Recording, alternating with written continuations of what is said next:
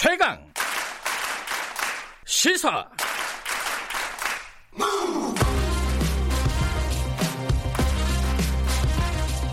지금 여러분께서는 김경래 기자의 최강 시사를 듣고 계십니다.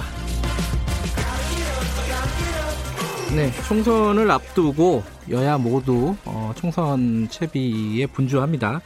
외부 인사 영입도 속도를 내고 있고 오늘은 정의당 쪽 연결을 해보겠습니다. 안철수 대표 복귀하면서 정의당의 어떤 어, 전략도 어, 궁금하죠. 어, 정의당 윤소아 원내대표 연결해 보겠습니다. 안녕하세요. 아, 안녕하세요. 네. 정의당의 윤소아입니다. 제가 우선 감기가 가득해가지고 아, 그러세요? 목소리가 예. 좀 불편하게 들리시더라도 이해해 주시기 바랍니다. 아, 제가 지금 듣기에는 괜찮습니다. 예. 아 그래요? 예, 네. 예.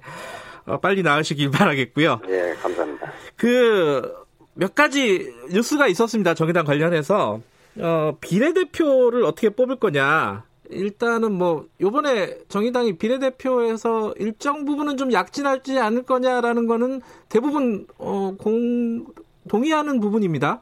한 몇 석 정도 예상하고 계세요? 어, 원내교섭단체는 구성을 하는 것은 네. 어, 기본 목표로 하고 있습니다.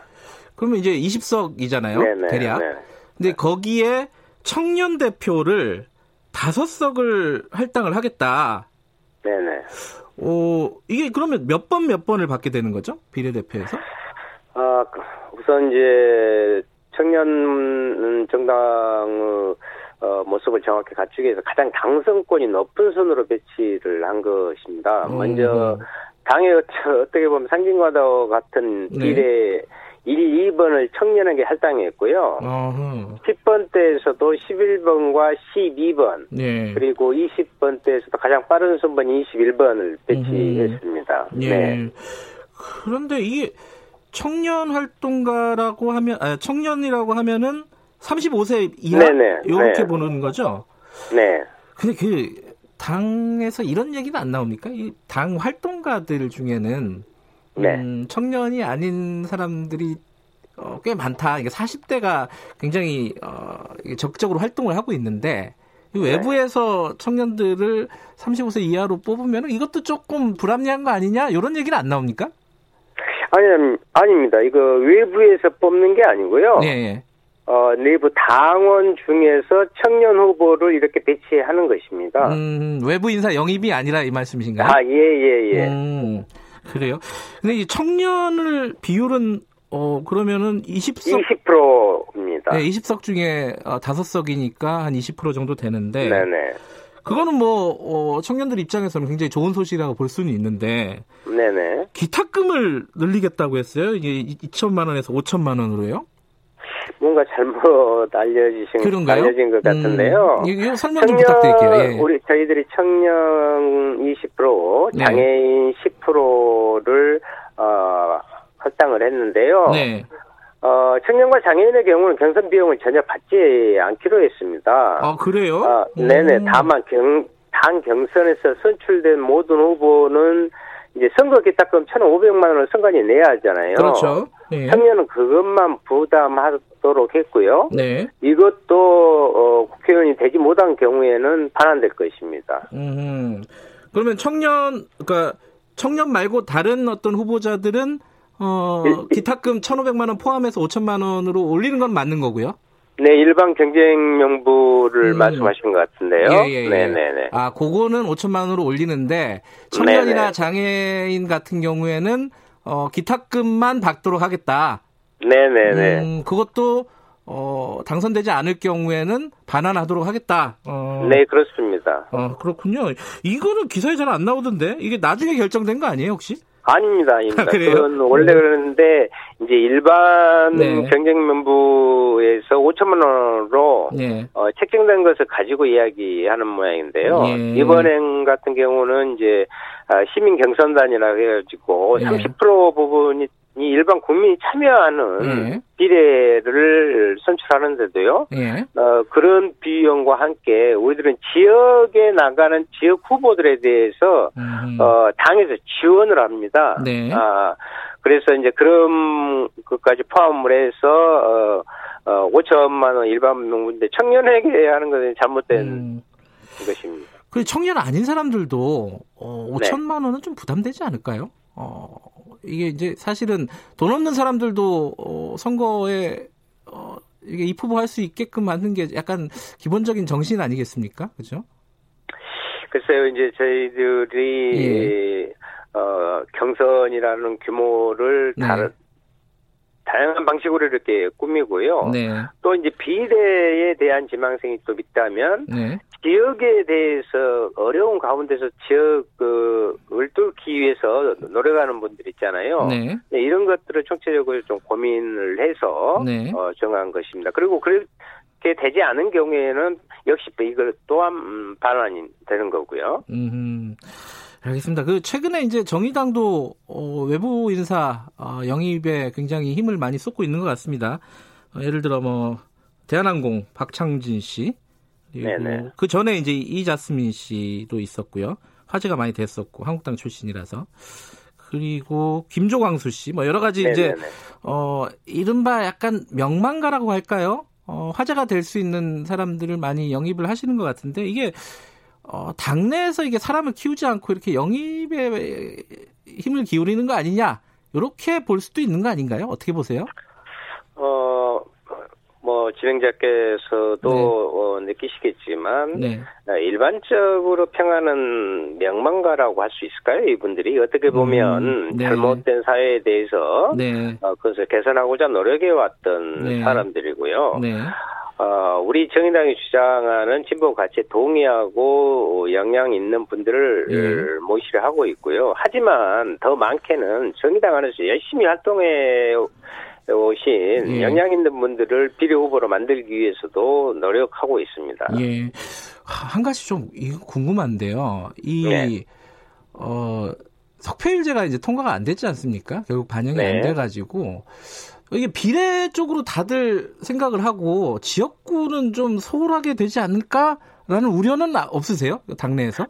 저희들도 그런 우려를 했던 게 사실입니다. 네. 아, 그런데 네. 우리가 생각한 만큼 뭐 비례로만 이렇게 몰리고 그런 게 아니고 이미 예. 지역구에 예비 후보 등록을 하고 뛰고 있는 분들이 많고 더 어, 하겠다고 하는 분들이 더 늘어나고 있습니다. 아 그래요? 아, 예, 그런, 저희들도 음. 그런 점에서는 대단히 좀 긍정적이고 좋은 모습으로 생각하고 있습니다. 네. 예. 몇 가지 좀 외부적인 변수에 대해서도 좀 여쭤볼게요. 안철수 전 대표 정계에 복귀했습니다. 이게 어떻게 보십니까? 이게 어느 정도로 이 총선에 영향을 줄 거라고 보십니까? 글쎄요. 아, 뭐 비유하자면 흘러간 물로는 물레방아를 돌릴 수 없다는 이야기가 있는데 예 안철수 전 어, 대표 같은 경우는 이미 국민적인 평가가 네. 끝나지 않았는가 이렇게 생각을 해요. 지난번 음. 갤럽 여론조사에서 네. 비호감도 69%로 1위를 기록한 정치란 말이죠. 네. 음, 이것은 어, 국민적 정서가 어떠하다는 것을 뭐 잘 아실 것 같고 예. 저는 큰 영향을 끼치지 못할 거라고 봅니다. 지금 이제 귀국을 했기 때문에 그리고 예. 야권이 여러 가지 에로 어, 지서 자체가 제대로 잡히지 않는 가운데서 예. 이합집산이 이루어지고 있기 때문에 에, 그분의 행적이 에, 관심이 가는 거지 저는 차단 속의 태풍으로 끝나지 않을까 이렇게 생각합니다. 알겠습니다. 그 어, 외부적인 요인 하나 더 여쭤보면은 자유한국당이 어, 위성정당을 만들기로 했고 비례 자유한국당 못 쓰게 되니까 미래 한국당 쓰기로 했습니다. 어, 이 부분은 어떻게 보십니까? 죄송합니다. 좀 어둡음이 나와서 죄송하긴 한데 예. 예. 어, 꼼수에 뭐 또 꼼수죠. 음. 어, 뭐 당명도 그렇게 좀 바꾸지 않을까 이렇게 꼼수 정당이라든가 이런 걸 고민해보고 한교안 대표께서 미래를 지키기 위한 분투라고 네. 했는데 저는 정말 이 자기 자신들을 지키기 위한 정말 어떻게 보면 악정 고투의 과정에서 나온 어, 국민 무시 행위다 이렇게 음. 봅니다. 아, 실제 이런 꼼수로 우리 국민들이 용납할까요? 저는 음. 오히려 자멸의 길로 가고 있다고 보고요. 자기 자당의 안에서도 여러 가지 지금 그에 대한 어, 이야기들이 나오고 있는 것 같습니다. 왜냐하면 이러다 다 죽는 거 아니냐 이런 음. 평까지도 나오고 있고요. 근데 논리적으로 보면요, 자유한국당은 어, 선거법 이번에 그 개정을 네. 어, 반대해 왔잖아요. 그러니까 네. 이제 비례 어 그 연동형 비례제를 무력화시킬 수 있는 이런 미, 어, 위성정당을 만드는 게 논리적으로는 맞는 거 아닌가요? 연동형 비례대표제가 예. 불법입니까? 그건 아니잖아요. 그건 아니죠. 예. 오히려 예.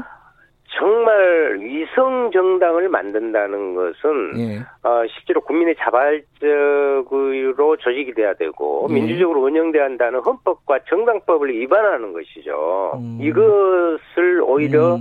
어, 억지 논리로 내세워서 자기 합리화를 하는 것 자체 이것도 국민을 음. 무시하는 행위다 저는 이렇게 봅니다. 알겠습니다. 정의당 관련해서 하나만 더 여쭤보면요. 네. 진중권 전 동양대 교수가 탈당을 했어요. 네. 윤소아 원내대표하고도 좀 설전이 있었죠. 네, 저는 뭐 좀, 네. 음, 여러 부분에서 좀 진중하게 좀 살펴봐 주시리라. 네. 어, 그런 부탁을 한 적은 있는데 그렇게 오시, 뭐 반응을 하시니까 좀 그렇고요. 예. 지금은 이제 당을 떠난 분인데 예. 사실 더 이상 뭐 이분에 대해서 저는 관심도 없고요. 어, 별로 더 할 이야기도 없습니다. 또 당에서도요 예. 전혀 어, 그와 관련해서 논의가 되거나 그렇고 있지 않습니다. 네네. 예, 최근에도 사실 이제 진중권 전 교수에 대해서 여쭤보려는 건 아니고 그러니까 네. 진중권 교수가 이제 정의당에 대한 비판의 글을 굉장히 많이 쓰고 있습니다.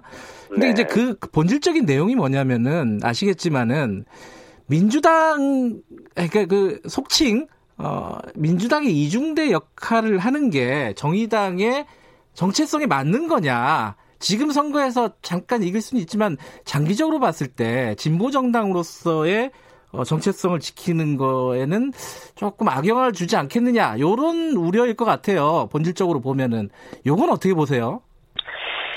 그 민주당 이중대로는 가장 많이 있었던 것이 어디죠? 그 자유한국당 아니겠습니까? 예, 예. 그런데 저희들은 예. 그래요. 예. 실제 아무 여당이라 하더라도 그것이 제대로 되고 어, 국민의 뜻에 부합되고 미래를 위한 제대로 된 개혁의 부분이라면 네. 저희들은 같이 같이 힘을 네. 모아주는 것이고요. 예. 아닌 것은 음, 정확히 견제하고 분명한 입장을 해준 것이 정의당의 입장이었어요. 네. 그런데 그것을 단순히 똑같은 그런 의의로 사용하는 것은 정의당에 음. 대한 네. 아 어, 상당히 더 이상 표현하지 않겠습니다. 네. 음, 알겠습니다. 오늘 여기까지만 듣죠. 고맙습니다. 네. 정의당 윤소아 원내대표였습니다.